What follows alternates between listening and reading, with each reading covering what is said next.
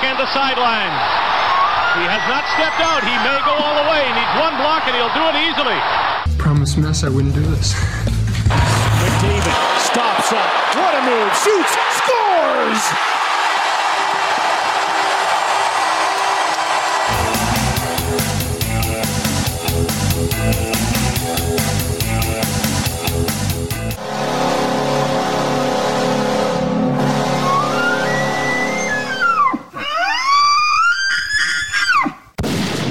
Hey, everybody, welcome to The Outsiders. Ouch, that was a painful beginning. You'll, uh, yeah, listen, we'll get into that in a minute. Well, welcome to The Outsiders, powered by the Macintosh Group at Remax River City. It's podcast 84. I'm Bryn Griffiths. He's Robin Brownlee. And joining us from Boca Raton, Florida, sitting back, chilling, is Rod Pedersen. Rod, how you doing? Uh, wonderful guys. Wonderful to see you as always. Isn't this great? I love technology. Here we are. We're, you know, you look like you've got the shorts going. You've got the Florida Panthers golf shirt going. It's a beautiful day down south. Up here in Canada, it is not. However, what it is, is it's at CFL playoff time. We had our two semifinal games on Sunday. The one game bored me horribly, and that was Montreal and Hamilton. I didn't. I could barely watch it. The other game, and I was just saying to Robin before we signed on, I did something yesterday on Sunday that I have not done all season long, and that is I watched a game from start to finish, to overtime finish, in the game in, in Regina. But let's uh, let's talk about the Western semifinal. Saskatchewan Roughriders getting by the Calgary Stampeders. Your thoughts, Rod, and then your thoughts on the game as well, Robin. But let's go down to Florida first. I'm like you, Bryn. That was probably the first game that I watched from start to finish, too, and it was highly entertaining. And I'll be honest, uh, I never thought at any point in the game Saskatchewan was going to lose. But I felt, and I wrote several and recorded several commentaries last week that you guys have been around sports a long time. The Riders were going to be the same team in that game that they were all year, and they were. Cody Fajardo threw his head scratching interceptions. They turned the ball over. They took bad penalties. Brett Lauther hit an upright. But in this instance, they came back and won. They, they were doing that all year when they were nine and five. They were surviving in spite of themselves. And that's what happened in the game. Yeah, highly entertaining. The turnovers were a little unsightly. Six, I think, by halftime. It, did, it was kind of looking a little like state fair football for a while. But I just, in my bones, I never thought Saskatchewan was going to lose the game. And part of that was because Bo Levi just played terribly. And I assume you guys saw his news conference after. He admitted as much, which I think is hard for Bo. I really do. But the, the results were right there on film. And now, listen, we all know Saskatchewan can't play that way and win in Winnipeg. Saskatchewan knows that. But this this time of year, it's all about winning games, and they did it. I don't think they have to make any apologies. And then I've already started thinking about the matchup of Jason Maas versus Richie Hall in this West final and all those types of things. So they survived it and they've moved on. Well, you know what? It was a it was a wildly entertaining game. I still can't get by the CFL's uh, overtime setup, but we're not going to change that, even if we agree that it, I, I I've never liked it. I don't know what you do. So if you don't have a solution, maybe you shouldn't criticize. But that aside, it was terrific. But I find myself thinking, Rod, maybe what you're thinking a little bit how does Saskatchewan beat Winnipeg? How does anybody beat Winnipeg? Uh, to me, uh, they're a notch above everybody. Oh, there's no doubt. And I listen. I we know social media is the cesspool of the world, but it's also funny at times. And Jason Vega, the former Bomber D lineman, wrote me on Twitter and he said if he if he throws four interceptions in Winnipeg, they might as well just leave the bus running next Sunday because they're going to be getting on it and going home very fast, right? So how do they be? A, they just can't beat themselves. But Robin, I don't think they can beat Winnipeg because they're just not they're not in the class of Winnipeg. Isn't this going to be all about patience? You've got to show patience against against a team like Winnipeg because all they do is they just they just wait for you to to cough it up and then they take complete advantage of it. If you if you just try to stay as patient as possible and not make the mistakes, it should be a pretty close game. But can they do that, Rod? Uh, there's a little more to Winnipeg's game than that, I think. To be honest, I think that's what Calgary has been in Hufnagel's entire existence that wait for you to screw up and they pounce on you. Yeah. This isn't that. This Calgary team wasn't that. Winnipeg, they're bullies, gentlemen. They're bullies. They will kick your ass up and down the field and run you out of the park. Look at their games this year 45 to nothing, just pulverizing teams. That's that's where I think Saskatchewan's in a lot of trouble here. Forget the turnovers and all the, which does decide games, but they got to find a way to stand up to the Winnipeg Blue Bombers. Look, I'm looking back at the Labor Day Classic and the Banjo Bowl where the Bombers they just they destroyed Saskatchewan. Riders were three and zero oh going into that set.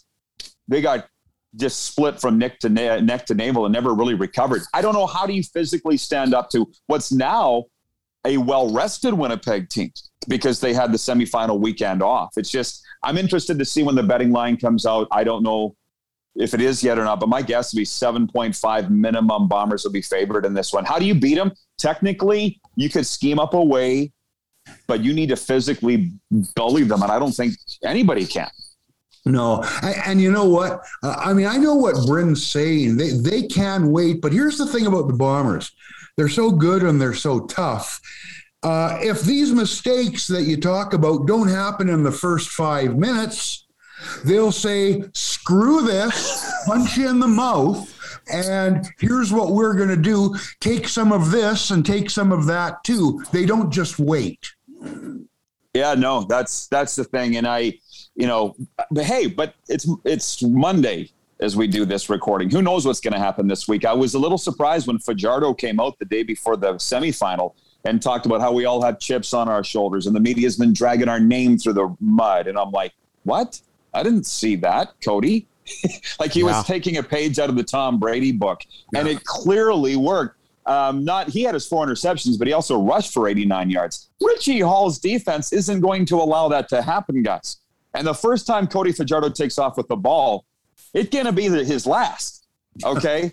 so that's kind of what I'm. I, they certainly can't think they're going to go in there and play the same game and expect to win. They're going to have to, like, if they try to finesse Winnipeg, it's not going to work. No.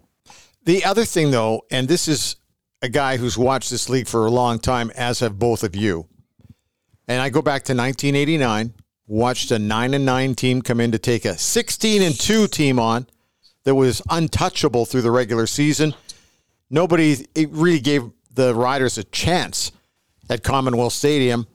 And, you know, the weather was colder. All of a sudden, things had turned around. The the Eskimos team then basically had had, a, had had things their own way through the regular season and then sat on it for a week.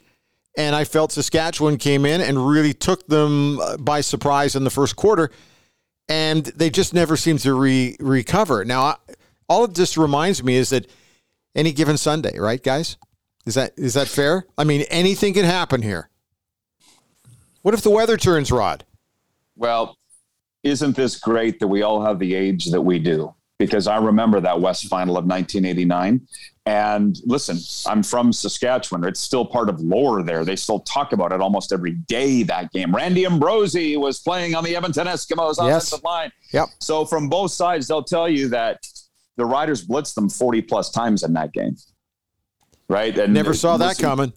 No, I'm trying to. Tracy Ham was their quarterback, was he not? The hamster. And and he was under constant pressure all day. Now that was a schematic thing, and I think this Rider defense has the ability to do that. One thing that impressed me in the Western semifinal was the well-timed blitzes by Jason Shivers, the defensive coordinator. You guys know him; he was in Edmonton. And you guys won a Grey Cup with him. So that again, it wasn't an all-out brawl of a game yesterday. It was well timed blitzes. I don't know if they have the personnel the personnel to blitz 40 plus times and have success. And will Winnipeg be ready for it? That's a pretty good offensive line now. Yeah. And they protect Zach Collaros very well. But that's what happened that day. It was it was a game plan that Saskatchewan hadn't shown all year. And that's something that they're probably going to have to do this week. All I'm going to say is this. And yes, I do remember that game. In fact, I was probably no, I didn't cover that game, but you were just out of high school. Uh, that would be cool, but no, I was just out of high school in 1976. But anyway, Bombers by 20. That's all I got to add. Okay. To the- All right. Oh, Bringing it, bringing it right off the top there. Okay. Well, who are we to say no? But that seems whopping to me. It, it- So, but, uh, but it easily could be that, guys. It easily could be if things go the way we kind of think they may. Hey, I'm I'm not going the full three touchdowns. I'm going 20. I saw what you did there. Yeah, I got it. hey, uh, there was an element of chippiness about that game, though, that I kind of enjoyed. But I was just waiting for somebody to take a dumb penalty at a dumb time. But it just seemed like when they needed to pull it in, especially as we were inching towards overtime, Rod, it just seemed like both teams got their focus going pretty well. But that chippiness is going to have to carry over for Saskatchewan to next weekend. Well, again, be careful poking the bear. I, mean, I just have so much respect for Winnipeg in all facets. But I mean, if you're Brent Monson, the Stampeders defensive coordinator, how did you feel when you saw Shawn Lemon reach up and stroke Duke Williams in the game on Sunday? You knew Yeah. he was going to get kicked out. And it's funny because I think it was at halftime. Whoever they were interviewing from the, oh, was it Reggie Begelton? Somebody said, oh, he spit on our guy. Well, that wasn't penalized. This is playoff time, gentlemen. Yeah. I've said it a million times. The regular season is for lesson learning, and the playoffs are for putting that lesson learning into. You can't do stuff like that in the playoffs. Shawn Lemon's their best defensive player. Yeah. You know that was a, that was a huge point in the football game on Sunday. Okay, let's uh, let's quickly talk about uh, the Eastern game. Did, so, did you watch much of it at all? It just seemed to me like it, Hamilton. I don't want to say toyed with Montreal, but it just it was one of those games where I went, I don't think this game is ever in doubt here. Hamilton just seemed to turn it up when they have to. Rod. Well, let me just say this: I watched five ten minutes of it. My friends, particularly the footballers, are all like, "Are you going to the Dolphins game?" Because they had the Panthers here yesterday, and I'm like, I'm trying to limit my sports watching to about one game a week if I can. I go to every Panthers game, so I was actually watching uh, Duke. I guess that was on Saturday. Uh, Duke, Miami. So I'm, like I say, trying to limit it. So I got, I was in South Beach yesterday, came home, watched five, 10 minutes of the Hamilton game, and I just thought the conditions looked abhorrent. Was that freezing rain they were playing in? It's some fluffy snow at one point. It, it, it actually Yeah. looked like a Western semifinal more than an Eastern semifinal. Didn't it? Yeah. Didn't it? Well, I just I felt bad for Trevor Harris because I just absolutely adore him as a player and a person, and he was much maligned. The Owls turned the ball over five times. I mean, they they they didn't even they didn't Hamilton didn't win it. Montreal lost it, in my opinion. Hamilton has no reason to feel bad or no apologies to make, but Hamilton got out of that one pretty easily.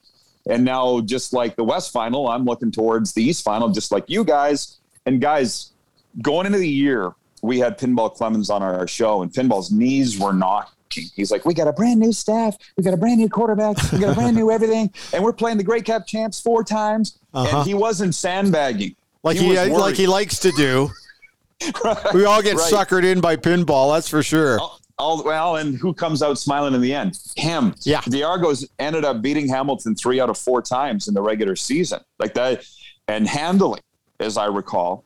And I don't see why this would change. And it's set like I just can't see any way the Saskatchewan gets past Winnipeg. But what a storyline it would be for the Grey Cup if it was John Murphy, Chris Jones, Argos against the Riders, Yeah. who got rid of all those guys. Oh, what a story that would be. I just don't quite see that being in the car. I can see a Toronto Winnipeg Grey Cup very easily. I tell you, it's fun. You mentioned you mentioned South Beach. That's pretty cool, uh, especially when you're sitting here in Edmonton.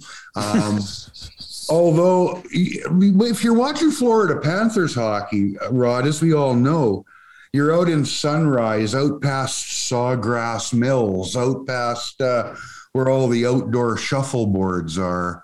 Um, Fort Lauderdale. Yeah. it's, it's a big uh, it's a nice dis- i always found that trip uh, to florida during the season a nice distraction i saw a uh, a photo of uh, i think it was jordan eberle on your timeline did, did you have a chance to visit with anybody down there while you were at the game Oh yeah, I talked to Ebbs and we talked about the game because the Kraken went in and snapped the Panthers' winning streak. Right, the, the Saturday night was their chance to make history, best start ever, twelve straight wins at home, and the Kraken. It wasn't even game. A game four one. Seattle won it. Eberle scored twice, and uh, we talked after the game, and he laughed because uh, he's like, "You spend much time down here?" I said, "As much as I can, Ebbs." And the Kraken's next game's in Buffalo. And they were hanging out down here. They were like, "Let's, we're not getting in any rush to go to Buffalo. We're we're going to hang out in South Florida." So the so the Kraken had a few extra days. He's loving Seattle, Jordan. He's still Jordan. Yeah. He just wishes they had more wins. But that was the first time I had a chance to watch them live. And dang, guys, they're not that bad. And it, what it showed me is the difference from the number one team to the 32nd team in the NHL isn't that big if you take your eye off the ball. Hey, And we'll uh, we'll Panthers get did Saturday. we'll get back to more NHL talk in a minute, but we have to talk about what happened in Edmonton here over the past week because we were just wrapping up our podcast last week when somebody somebody at the Edmonton Elks board of directors had to stand up and say There's something screwy around here. so they decided that it was time to make a move, and they did. Uh, nobody's surprised by that. Nobody's surprised by the timing. We were not. We went back in and redid our extra on our podcast. It, it was uh, your thoughts on everything, and and and here's the other one too. Wally Buono's involved in this. Wally's got his fingerprints on a lot of teams. This guy is a CFL guy, Wally. At the end of the day. But let's talk about everything. Your thoughts on what, what transpired in Edmonton over the past seven days. Well, it just, just- yeah, to go in reverse chronological order on this, Wally gets it, as you guys know. Yeah. And here's the thing with Wally he plays dumb. He's like, oh, I'm on the outside of everything with the CFL. Yeah, right, Wally. Sure. Uh-huh. But I, you know that he's going to get in there, guys, and get a look at the books of the Edmonton Elks franchise. I would think he needs to know what the budget is, not only for hiring moving forward. What's the salary cap going to be next year? You guys have seen the crowds. Like Wally's going to want to know in, uh, intimately what the financial picture is of that team and this league. I'm sure that'll have a ramification towards whomever they hire. I still think they should hire a president first and go from there. But like the Elks are saying, Wally's saying they're going to hire a GM first. And I, who am I to question Wally? The thing is, I admire the Edmonton board for having the stones to make the move that they did. I think we all kind of doubted that they might. Like it, it clearly had to be done, but did they have the stones to do it? And and they did. And it just feels like so. It's funny you say that, Brandon. It's a week ago today, and then very quiet, very very quiet. Do you have that sound effect? I don't know. like- hang on a second here. Let's see what I got. what like else have I got here? Oh, hang on a second. You better say your prayers, you flea-bitten varmint. There you go. There's Right. another one. Well, they they detonated the bomb, and Oh, now yeah. they're picking up picking up the shrapnel around it. And boy, has it been quiet for over the last week there. Well, it may be quiet because maybe everybody that's in a decision making role is looking under the mattress and the uh, cubby holes at home for the dough it's going to take to uh, bring in some more people. Where's that going to come from when you're paying off Sunderland, paying off Presson, and paying off uh, Jaime Elizondo? That's no small tab right there, Rod. No, and it's just are you gonna do the one thing though is I talked to a couple Elks sponsors that said I wasn't going to be in next year, but because they did this, I'm in. I was I was going to walk. So maybe financially, this has sold some season tickets for next year. Maybe this has sold some sponsorships for next year, but it's going to take a lot of money, guys. Let's not forget the half a million they blew on Scott Milanovich. But as far as the dollars and cents of the CFL go, I've never been able to figure it out, and I sure as hell can't figure it out now. I, that's why I say if I'm Wally, I got to think he's cracked the books already. Just uh, host another Grey Cup game to put a little more cash in the old piggy bank. Now, Ian Murray, who I went to school with, is the head of the board, and he made a comment. I, I'm sure he would like to probably have reworded the comment, but I applauded the comment where he talked about the fact that demographically speaking, and he wasn't being critical of old white guys being the only Yes, ones coming out and support. No, he no he wasn't. He was being critical of the fact that they recognized that they had to diversify their crowds. Their crowds could not be all 50 plus guys. It couldn't be. And, and another classic example is we saw what happened with the soccer matches here, where they had two crowds of almost 50,000, one over 50,000. Very diverse, very young. It was a blast to be at that game. And then you go to Elk games, and it's just not the same way. I think the comments he made were very appropriate. I just think some people took the comments the wrong way, and I'll bet you Ian would have would have liked to have worded it maybe a little bit different, but I don't think he's wrong, guys. Rod, Go ahead, uh, Robin. Go ahead, Rob. You go first, Robin. okay. Well, uh, yeah, and Brent and I talked about this. I think he completely butchered what he said. Uh, and he did criticize white old white guys. He what the thing is he didn't mean to, but just read the wording. If that's not a criticism, I don't know what is. Well, what's the criticism?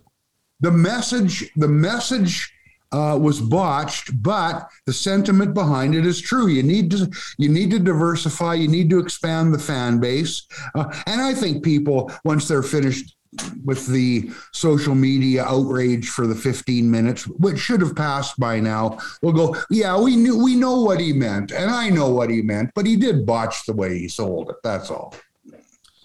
Well, guys, you know, I was in the league for 20 years, and they've been talking for at least the last 10 about how they need to make the games more entertaining. And Edmonton's been good with their halftime concerts and stuff, or they weren't up until this year. Um, but I saw from that news conference they blamed COVID for their poor attendance, and they blamed vaccine passports, and they blamed and they blamed and they blamed. And yeah. Bryn, I'm still not over the 50,000 that showed up twice for soccer in minus 16. Like, I get that it's a different sport, it's a different event. It's about the number of people that showed up. They weren't afraid of COVID. They weren't afraid of, you know what I mean? So it, it was all excuses from Edmonton. And for that matter, the entire CFL, why attendance is down. So I just, again, I've heard it so many times in COVID in a variety of uh, industries. It's hard to learn to swim when you're drowning. Yeah. And and the one thing is the CFL wants us to believe and the fans that everything's great. We pulled yeah. off these playoff games. The games were great. They look great. And I just, guys, it's not great. It's not. No, it not Look at let's look at that. We are going to get to this anyway at some point. The the crowd in Regina. It seemed like it was half full for a playoff game, and that is not what I expect out of Saskatchewan at all. And to me, it's one thing to have a crowd half full at Commonwealth Stadium in Edmonton, where there's some other things to do, but the Riders are it. They're the big show in Saskatchewan.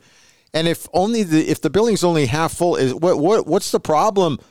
What I don't want to say what's the problem there, but maybe we can use it to as a barometer. What's the problem around the league? I know one thing: if it's like that in Regina, that gets my attention more than it, if it's a half crowd in Calgary or Vancouver or Edmonton. Your thoughts? Well, in Saskatchewan, I don't think the riders are saying anything about the poor attendance, but the pundits are. And there's just a lot of people that are continue to blame it on vaccine passports or people being afraid to go to big stadiums and crowds. So I guess if that's what allows you to keep your job and allows you to sleep at night, then fine. But what are you going to do when we are back to normal and the crowds still aren't there? That's all that I'm saying. Especially when I see NHL. Look, well, Florida's not a good example. The Seattle Panther game here was 15,000 people legit. The Dolphins have had 80,000 every game, but that's America. Apples yeah. and oranges. I get that. But in Saskatchewan, I guess when you're asking why is the crowd so low, the pundits are saying it's because of COVID and because of the proof of vaccination need. So I'll go along with that. Why not? I don't want to be a negative Nancy here today. Oilers have only had two sellouts so far this season, and look at their record. So what there is something going on in Canada. Toronto Maple Leafs have been scrambling to sell out a building that's been sold out since I was born. That's a long time ago, you guys. what are they still playing in Maple Leaf Gardens, Bryn? They were. They were. But I, I, yeah, I mean that. You know what? I don't know the answer, but when you look around and see the empty seats, did you say the crowd was 15k, uh, Rod, in Florida the other day? There. That's what they announced, and it looked darn close to that. Yeah. Well, that's real good for down there. Uh, uh, you know, at the at the best of times. Uh, they've uh, they've had a lot of nights down there where it's sort of uh, friends and family only in the uh, in the for a long time. yeah, very long time. Uh, my favorite part of that arena in in Sunrise is at the one end where it shows the temperature in Sunrise, and then it always shows the temperature where the team that is visiting is. And of course, when you're covering the Edmonton Oilers, you would see it's uh, you know 24 degrees in Sunrise and minus 24 in Edmonton. It's always kind of fun. Hey, uh, any NHL stories kind of catching uh, catching your attention these days, Rod? Well, there's yeah, a ton. I mean, what are we? U.S. Thanksgiving. They always say U.S. Thanksgiving is yeah. the cutoff for you realizing what you have as a team in the NHL. We're kind of formulating some ideas here. I don't think if Vegas knows yet what they have. You know, um, Edmonton went in there and got out to that big lead. And the Oilers are what we thought they would be. Uh, the Jets are struggling. Um, but I, again, this is where the wheat and the chaff usually separate.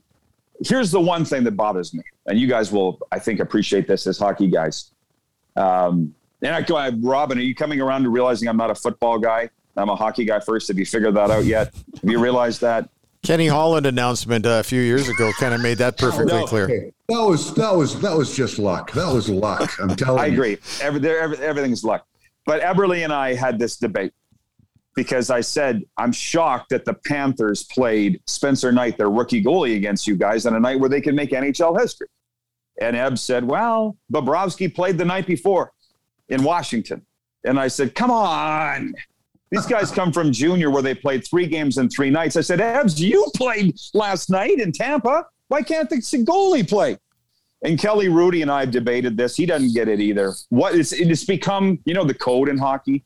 They've re- rewritten this into the code. Goalies can't play on back-to-back nights, and I think it's ridiculous, especially with body recovery stuff and all the rest. Now, how do you not, when you're going for an NHL record, not play your number one guy, Sergei Bobrovsky? And to be honest, Chris Driedger uh, won the goaltending battle that night for the Florida Panthers. So when you ask what are my NHL stories, uh, Brent, it's I'm just following the Panthers really closely, and that's one thing that sticks in my craw is that goalies can't play on back-to-back nights. It's ridiculous. Well, you know what, and I'm just going to leapfrog here, Rod, because you talk about that, and the one thing I've I've read, and I, I mean I'm not going to say I don't buy it because numbers are numbers. The analytics guys will tell you it's not a good idea. Now, in many cases I've I don't really care what you can find a number to say anything, but I will ask you about one guy uh, to tied into analytics. I sat here for years listening to some guys criticize. Uh, you know, they just they they they didn't like the player, and I'm talking about Kris Russell here. Well, Kris Russell, why did he? Why, why is he? He's not even an NHL player. Why the Oilers? Blah blah blah blah blah. I loved it the other night. Hey, not a glam stat, but took over the career lead in block shots. Um, that's a tough way to make a living. Kris Russell has been a real good NHL player for a long time in my books. Uh, what did you think of that little news item? It was hardly headline stuff, but all-time shots leader. That's the black and blue award, if ever there was one. Yeah, and he's not a defensive defenseman either. So the one thing, I mean, you guys have been around the NHL a long time. Bryn's worked in it. You, your number one prerequisite to play in the NHL is to be able to skate. And Kris Russell is a tremendous skater. Watched him for years, obviously in Medicine Hat in the Western League, and then with the. Flames. This is a guy that has worked to stay in the National Hockey League, and he finds his way onto the power play because of his offensive abilities. So I just I respect the hell out of Kris Russell. What he's from Carberry, or Carstairs. He's just a good Alberta kid. Yeah. Caroline. Caroline. Caroline. Yep. I knew it was a C. I knew it was a hard C. So, anyways, I respect I respect a guy that does whatever he does can, to do to stay in the NHL because he's not the most physically gifted guy. No. Yeah. No, that's a fair fair way of putting it. You know, you know where they could have used Kris Russell's toughness was in section 202 at the game uh, when the Vegas uh, Golden Knights were uh, hosting the Edmonton Oilers. Did you guys see the footage of the woman who took off her artificial limb and was beating the guy? Have you seen that? Yeah. Mm-hmm. Uh, I have no idea what was said by uh, the Oilers fan. I'm per, I'm assuming it was an Oilers fan that that uh, took the shit kicking because I could see the Oiler colors through the the mass of humanity. But what would have had to have been said to have a woman take off her artificial limb and start using it as a beating tool on another fan. It's uh, it's pretty crazy. I, I, just I couldn't believe the footage I was watching. But this is the new world we live on. If somebody's got a if somebody's got a mobile device, you're going to see it, Rod. Well, you probably remember uh, a couple years ago in Vegas, the fans took a San Jose Sharks flag away from a Sharks fan and beat him with it. So yikes! Vegas, Vegas still going to be Vegas guys. Yeah. Like I've seen some crazy things in Battle of Alberta games, but don't discount Vegas. They take their sports very seriously. Hey, the number one WTF moment, I'm saying it's got to be unanimous here, guys. Has has got to be Joe Kapp and Angie Mosca. I thought of that while I was watching this, and and by the way, we did lose. Uh, Angie here in the last little while. Uh, Rod, yeah. did you ever any? Did you ever have a chance to to get a good chat with that guy? Because he was colorful. You guys would appreciate this. It was about 2003. I go into Hamilton with the riders. Carm Carteri and I, my longtime coloring guy, walked into the Ticats offices the day before the game. And who was sitting there having coffee? Angelo Mosca and Ron Lancaster. And Carm's jaw dropped on the floor. Yeah. And I'm like, what? What? And he goes, oh, for a hockey puck like you, that would be like you walking into an office and seeing Wayne Gretzky and Glenn say they're having coffee. Like this is Yeah. pure Canadiana and CFL gold. And they said, hey, what's the CFL? They're like, sit down, guys, join us. And we just sat there and listened to those guys talk football for a couple of hours. And then the night after the Kapp Mosca fight at Grey Cup, I ran into Angie at the Pan Pacific Hotel in Vancouver. He was coming off an escalator with his cane. Uh huh. And I walked up and I said, Are you okay, Angie? That you really took one off the chin. And he winked and he goes, Ah, it's all about entertainment. Then he just kept walking. So I'm frankly not old enough to really remember his antics on the field, but I can't or in the ring. But Yeah. Alan Ford, the former rider, GM, and player, told me that they went to Stampede Wrestling in the Regina Auditorium when Angie was fighting one night, and Mosca leaned out of the rink and said, or out of the ring and said, "Ford, you're next." and Al was like, "I didn't know if he was joking or not." Often, I often wondered if he'd connected with that cane. Would we have had? Would we be talking about that episode differently? Because uh, it seemed very well orchestrated, but it looked good. Joe Kapp wasn't faking. I can tell you that. I tell you, Pretty good slug. It is the uh, we all face it, guys, and it's part of part of living, it's part of getting old. And I tell you what, I saw both those guys in their prime, and to me, I just went, man, that's kind of feeble, guys. Let's not start fighting at that age and uh, move move along because really, if you saw the stuff that all started it, and I didn't see it live, but I would have been six years old at the time on the hit uh, that that got all this crap started. Uh, I hate to see athletes that have been so great at points in their careers as strong, vital young men, and then you see them in a cane fight, and they're how how old would they have been when that happened? It was it was kind of feeble. Let's be honest here. Chris Berman Oh, loved it. He loved Uh, it. Hey, it was they were both in their mid to late seventies when that happened. Yeah. because I think Angie was 88 when he passed last week.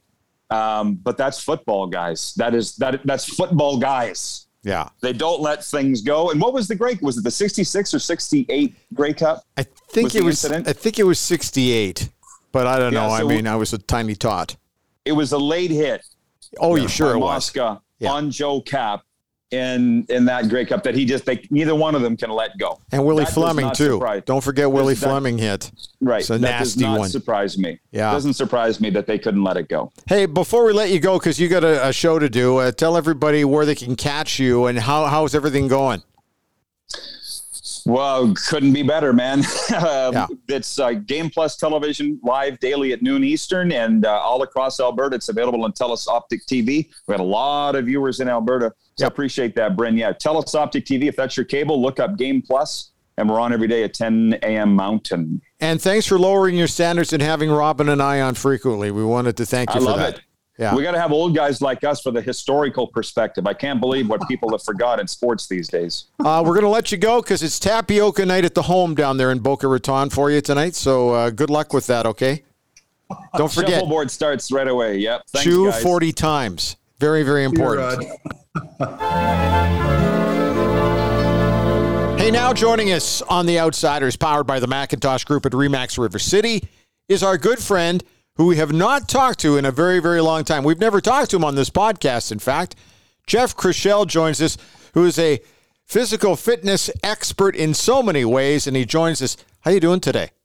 Really, really good. Thanks for having me on, guys. This is uh, um, my uh, debut here, so I'm uh, pretty ex- excited. Okay, for somebody who might be picking us up somewhere who does not listen to your podcast, and we'll get into that later, tell everybody how you got started doing this, what you're doing specifically, and I know you're so in, you're so tied in with uh, professional athletes that uh, that uh, that's where we're going to jump in in a couple seconds, but kind of bring everybody up to speed.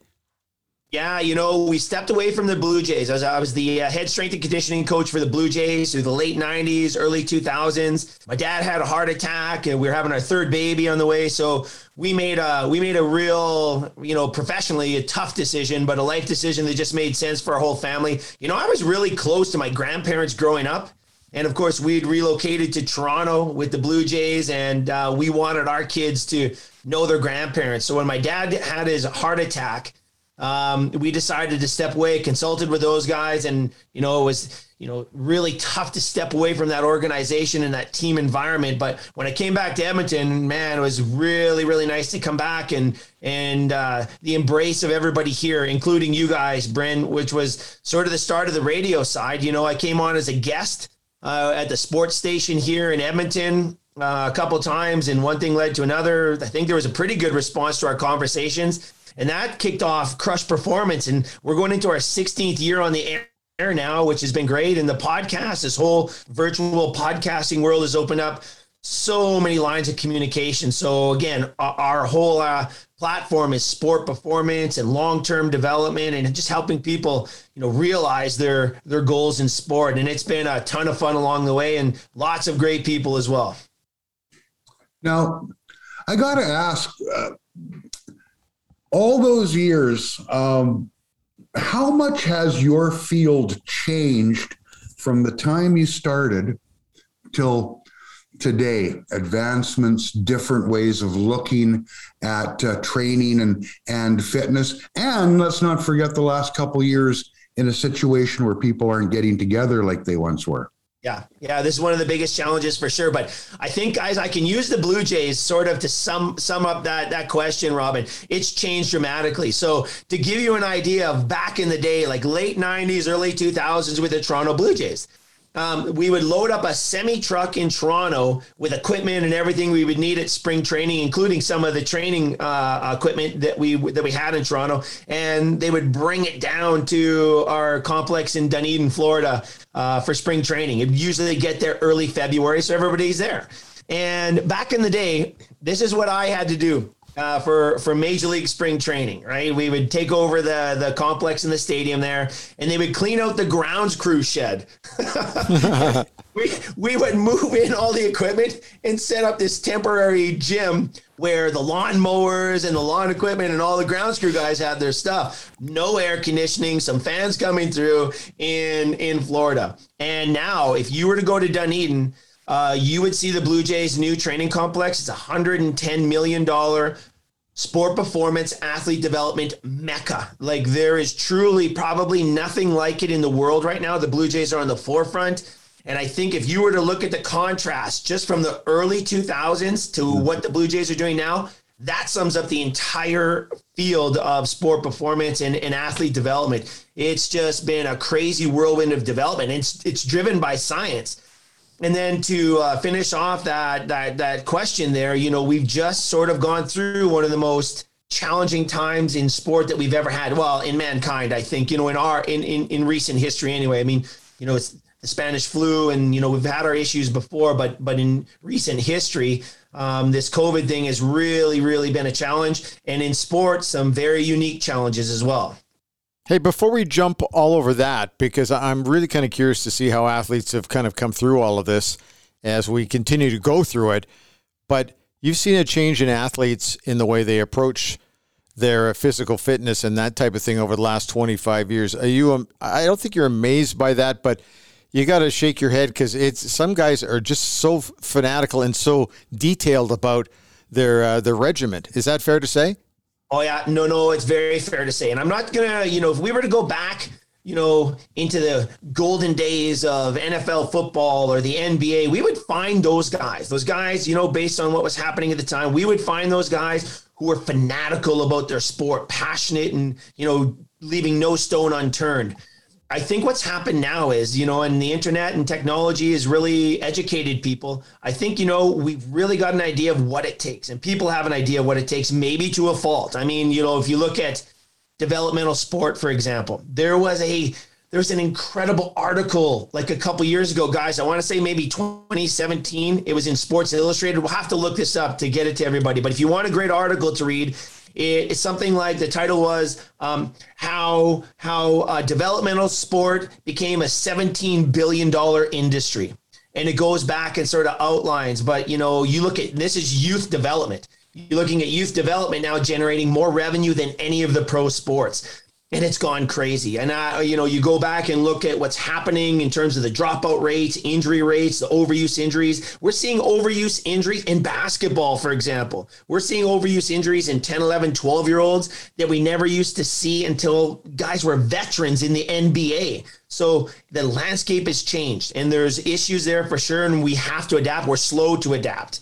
Uh, but with the greatest of intentions, and I say this at all my presentations and on our radio show too, um, and I do catch some flack for it, but I stand by it. With the greatest of intentions, guys, I really do believe we're destroying more talent in our developmental models than we're creating. So, so yeah, it, these athletes today are coming through these systems where they've been specialized so early and they have their routines and we're seeing all that and, and i think it's going to recalibrate i'm hoping uh, sooner or later conversations like this might help um, but but I, I i would say I'm not sure if we're actually seeing the very best of our athlete talent pool. I think we're seeing the survivals of an incredibly broken uh, survivors of an incredibly broken system. Wow.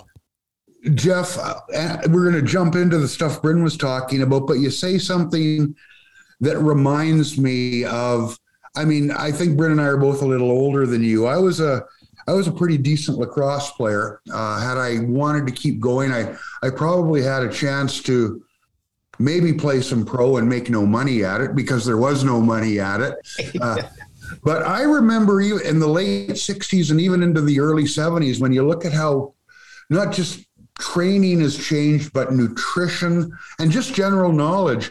There was a time when you didn't get water because the feeling was it would give you cramp, uh, it would give you cramps. You got a sectioned orange to suck on to provide uh, that dampness and that juice. Can you imagine denying an athlete water mid game now? It's it's unbelievable how things have changed. Oh no, it is. Yeah, Robin, that's a great example, right? We just know that if for any athletes, parents, or coaches who listen to the show, you know, or, or listening to this, uh, hydration is the lowest hanging fruit in human performance. Human performance, human performance beyond sport. We're talking academics, learning at school. We're talking fat metabolism and sleep. We're talking on the job site, injury prevention, the way your brain works you know, there's so much we know now about hydration and the, again, driven by science for sure. But yeah, that's a great example. You know, another, uh, you know, along those lines, if we just look at some of the general concepts that have just been blown out of the water, you know, static stretching, for example, you do not and cannot, you can't do it. You can't do those long, full on hard stretches prior to competition or practice, full out practice. It really, really does make an athlete more susceptible to injury. We know that now, but it also can decrease performance dramatically. And then probably one of the most recent major changes that is still still seeing some some uh, push pushback is the idea about using ice for for injury management. We now know for a fact that ice is not a good tool for injury management and the new science and data is showing us it can actually impede and set back the progression of injuries in terms of recovery. So now we're seeing ice free training rooms in colleges. It's starting to get into the pro game. So, yeah, all these concepts that we, we thought were tried and true, uh, we're shifting, which is great. I mean, we need to shift, and those are some big ones for sure. So, you telling me then that, uh, and I still remember Ethan Moreau is a classic example when he was with the Edmonton Oilers, and I, and I was in the public relations department. And Ethan didn't want to blow off the lactic acid by riding the bikes after the game. So he did the bath of death, we called it, where he submerged his body uh, up to his mid chest in a tub of ice water. And you could just feel everybody in the medical room going, Ugh. so guys, do they still do that? Can yeah, you still well, do that? Baths are, the ice baths are still there. You can go in any okay. pro football room, college room. The ice baths are there, but it's strategic now, right? We know the we know there's some benefits to the cryo side of it. You know the the coldness. Yeah. The contrast is really the magic, though. The hot tub, cold tub, hot showers, cold showers, hot packs, ice packs. That's where the magic really lies in terms of recovery and management But to get back to that lactic acid thing for all the kids and athletes out there, there is no substitute for submaximal, just easy cycling or, or cardiovascular work to get the blood chemistry back to normal. Because after exercise or competition, the body has priorities, right? And that's why, you know, you still to this day, well, not so much now, because now they have the media rooms. They get the guys out of the training rooms. The guys do their, their media interviews, which I kind of, I'm kind of bummed out about. I, I, think you guys probably are too. I used to love when the reporters and the news guys and they would go in there and the guys are riding the bikes after the game, yeah. talking on the bikes.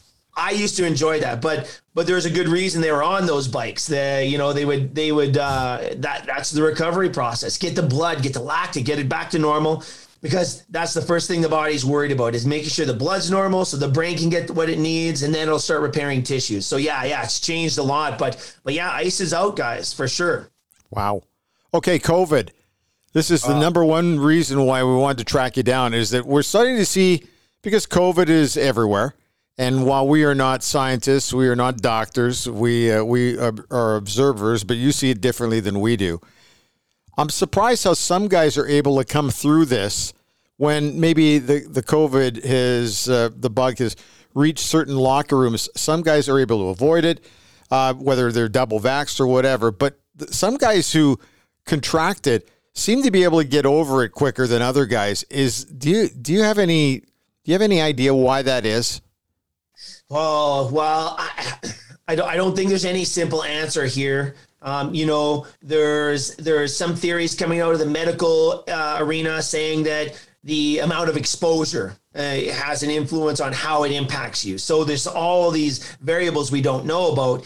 Here's what we do know though: the guys who are taking care of themselves and managing themselves and recovering properly have a stronger immune system without question. And that's why, you know, if you really were to follow athletes from a, you know, a 30,000 foot view, you could probably really determine why some guys are more susceptible to injuries and some aren't. For sleep, for example, is our number one priority in performance. The guys who actually have a sleep program or are, paying attention to sleep, they have a better immune system. They recover better better from the stress of exercise and competition. Nutrition, hydration would be number two, right? Rest and recovery.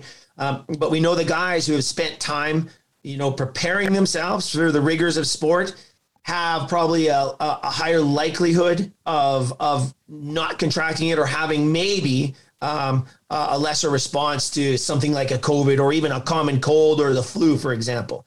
Here's what people don't understand about these athletes. You know, if you really look at what they're dealing with, they're some of the most unhealthy people on the planet. You know, they're perceived as these great in shape, you know, healthy people. But if you look at the competitive schedule, the type of training that you need to do to be one of the world's best athletes, leave alone the travel and the time zones. Uh, you got to understand that these guys and ladies who who are in this world uh, these people aren't aren't healthy, and that's part of the athlete management strategies for professional sport. You know, sleep science has creeped in; it's huge now, huge, and that's why it's our number one priority in all of our programs. You know, way back in the early '90s with the Blue Jays, I think we were probably the first organization to first start talking about sleep, sleep habits, and sleep science for our for our players, especially when we were crossing time zones. So I think we were ahead of the curve there. But we've seen an entire industry evolve around you know sleep habits for not just athletes but people in general. We don't get enough sleep.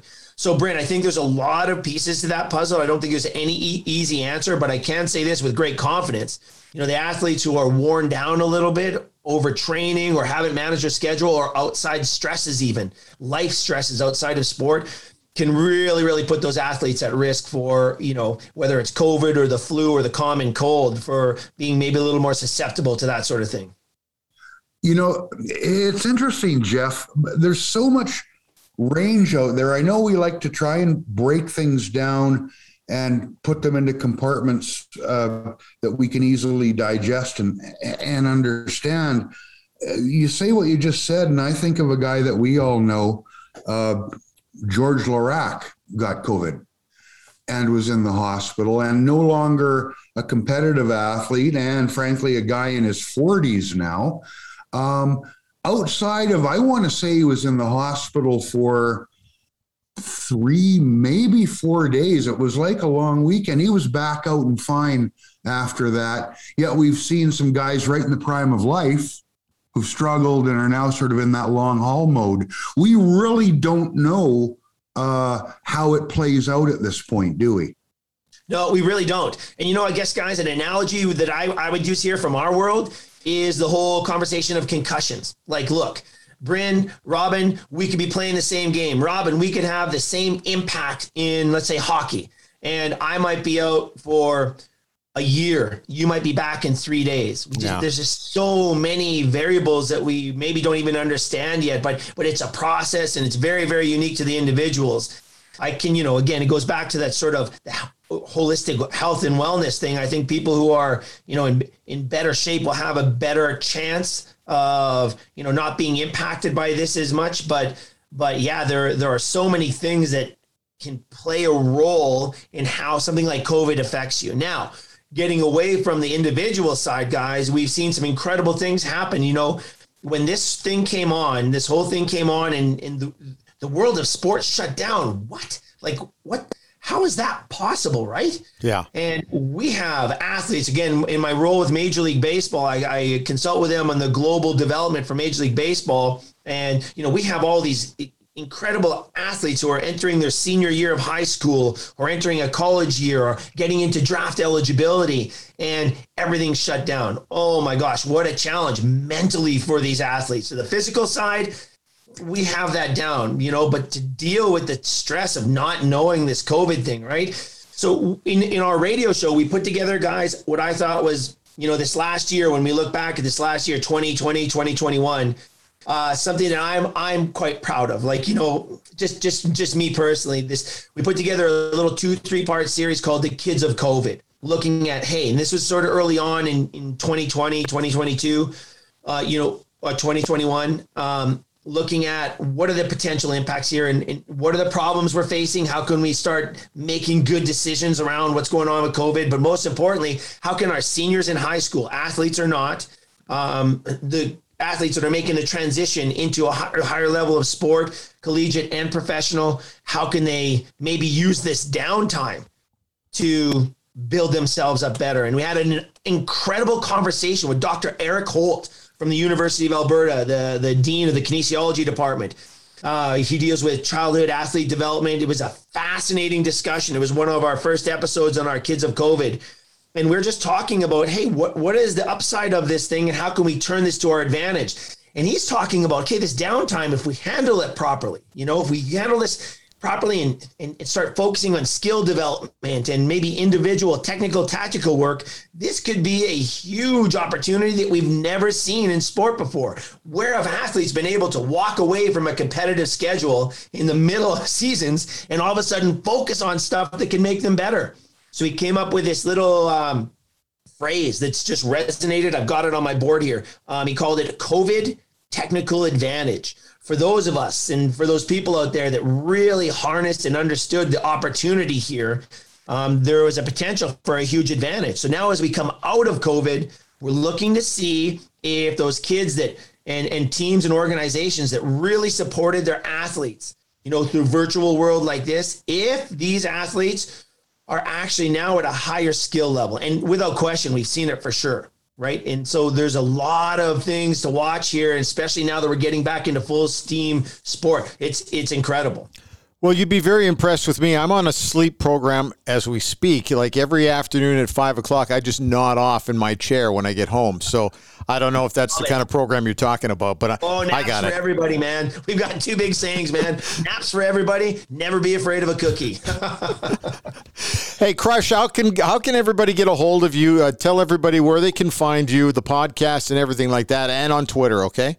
Yeah, krushperformance.com, our website. We got a new website coming, guys. We got a, uh, some really new initiatives that are going to be presented there, just better ways to communicate. We're actually going to be putting together a coaching course out of demand, you know, just because we haven't been around. So I've just been working my butt off behind the scenes, and this is this first one's for baseball and volunteer moms and dads, but it gets pretty intense. Uh, just fun stuff. And how do we help our baseball players, the young boys and girls who love the game? You know, so there's an online course coming, krushperformance.com. That's crush with a K, and on Twitter at Jeff Krush, Crush with a K. So yeah, I really appreciate that, guys. I just wish you'd had a higher enthusiasm level for this podcast today. That's the uh, the only thing. So I think I've Yeah, I was so I was so fired up when I got your email. No, I'm really really great. Happy to be on, guys. How long have I been saying that to you too? Since we, like, when did you? What year did you come on with us at uh, what was then Team twelve sixty now, which is TSN twelve sixty in Edmonton? What what year did you join us? Can you remember? 2006. 2006. All right. Yeah, that's when that's when I first met you and Alan Mitchell. Yeah, we're Yeah. We're we're Low my tide. go-to guys. Still are my go-to guys, man. Absolutely. Well, listen, man, we'll have to get you back on another time, but this was fantastic and uh, continued success with the podcast and also your website. It's great. yeah, thank you guys. Hey, by the way, it's tapioca night at the home. Is that good for me or no? Oh yeah, go for it. All Yeah, right. absolutely, man. Okay. The Outsiders is brought to you by the Macintosh Group at Remax River City. So here we are. We're inching a little bit closer to Christmas. And you would think that in the Metro Edmonton market, things would be slowing down a little bit on the real estate front. But it's surprisingly very steady right now, which is great. Brent Macintosh is just back from his European junket where he was representing Canada along with other Remax agents from across Canada.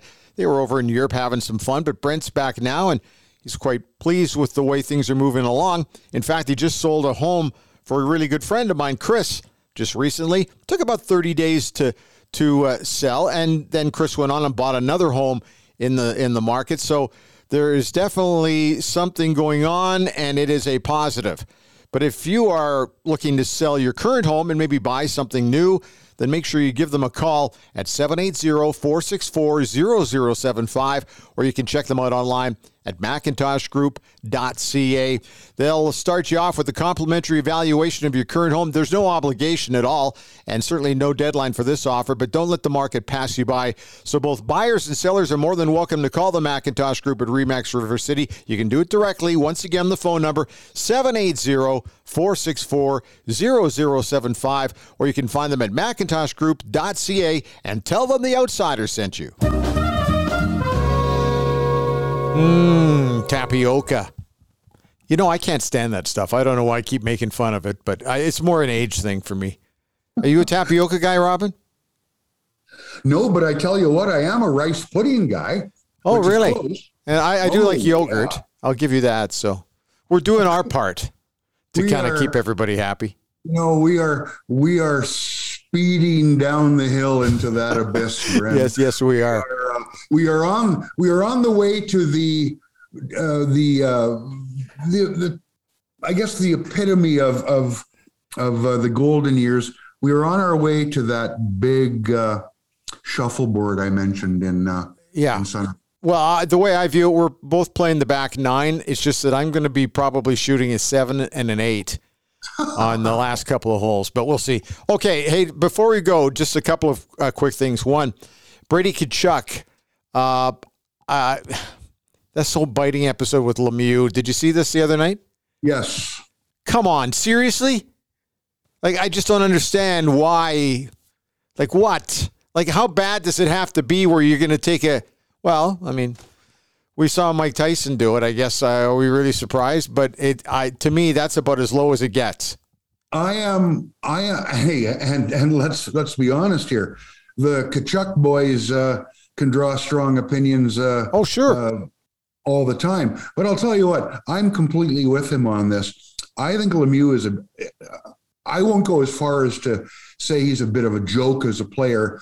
He's good enough to have made it to the National Hockey League. Says But a you can't do that, man. That is short of. I mean, I'm trying to think of him. him you know, when you inflict some serious bodily injury with a hit from behind or something, uh, that that to me is even beyond spitting at an opponent. I mean, that is a complete disre. Spit is gross. Yeah. Spit needs to meet be double digits for a suspension, no matter what. I don't care. You can't spit at a guy, but to me, you're going to sink your teeth into a Uh, guy. it's lower than low.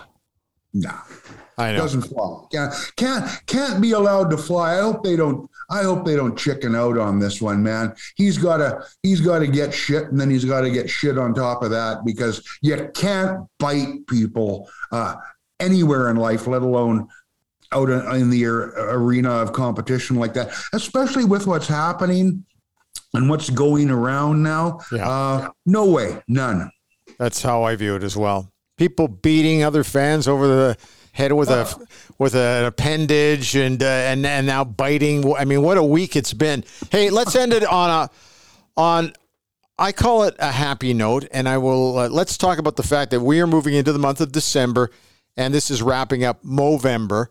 And uh, one thing that I, I that has bothered me is that there are people out there very critical of guys who are growing mustaches to support Movember, which obviously is to highlight prostate cancer. And I that bothers me.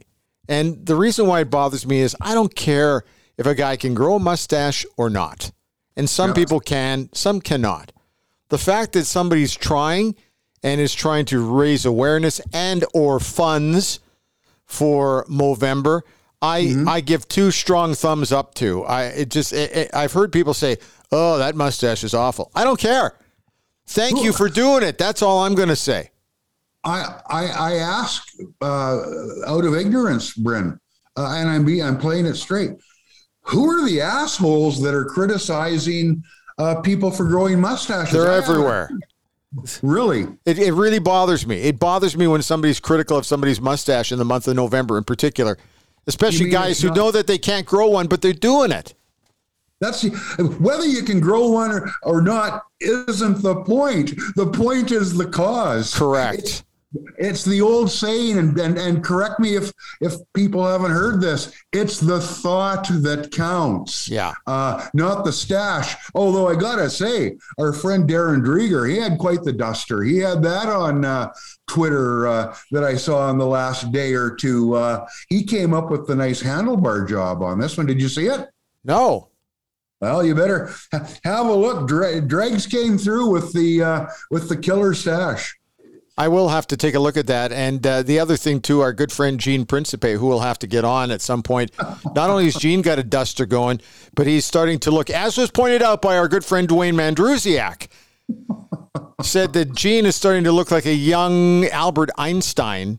And uh, and I started doing comparable photos on my Twitter account, which is uh, at Bryn Mighty Mouth, if you want to take a peek at it. But you know what?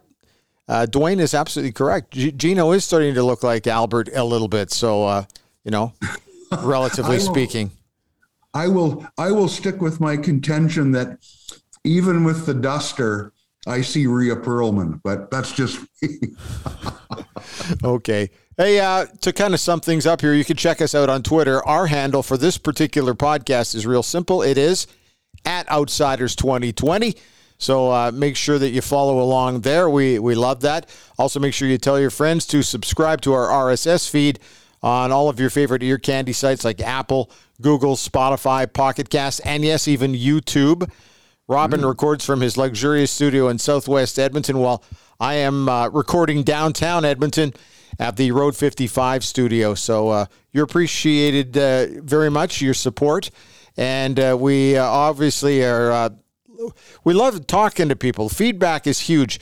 And it's funny, it goes in cycles. There's times when we don't hear from anybody for a bunch of weeks, and then all of a sudden we get some emails and we get some notes on our uh, Twitter account, and I, I think that that's great. So keep the comments coming. That's uh, that's what keeps us going. That's for sure. So uh, that's pretty much it. Robin, anything else we've missed?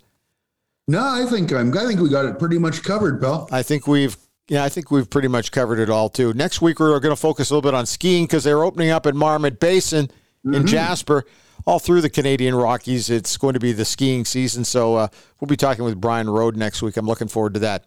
Anyway, we get bigger and better. Make sure you retweet to all your buddies. Thanks for your time, Robin. We'll talk to you next week. You sure will, pal.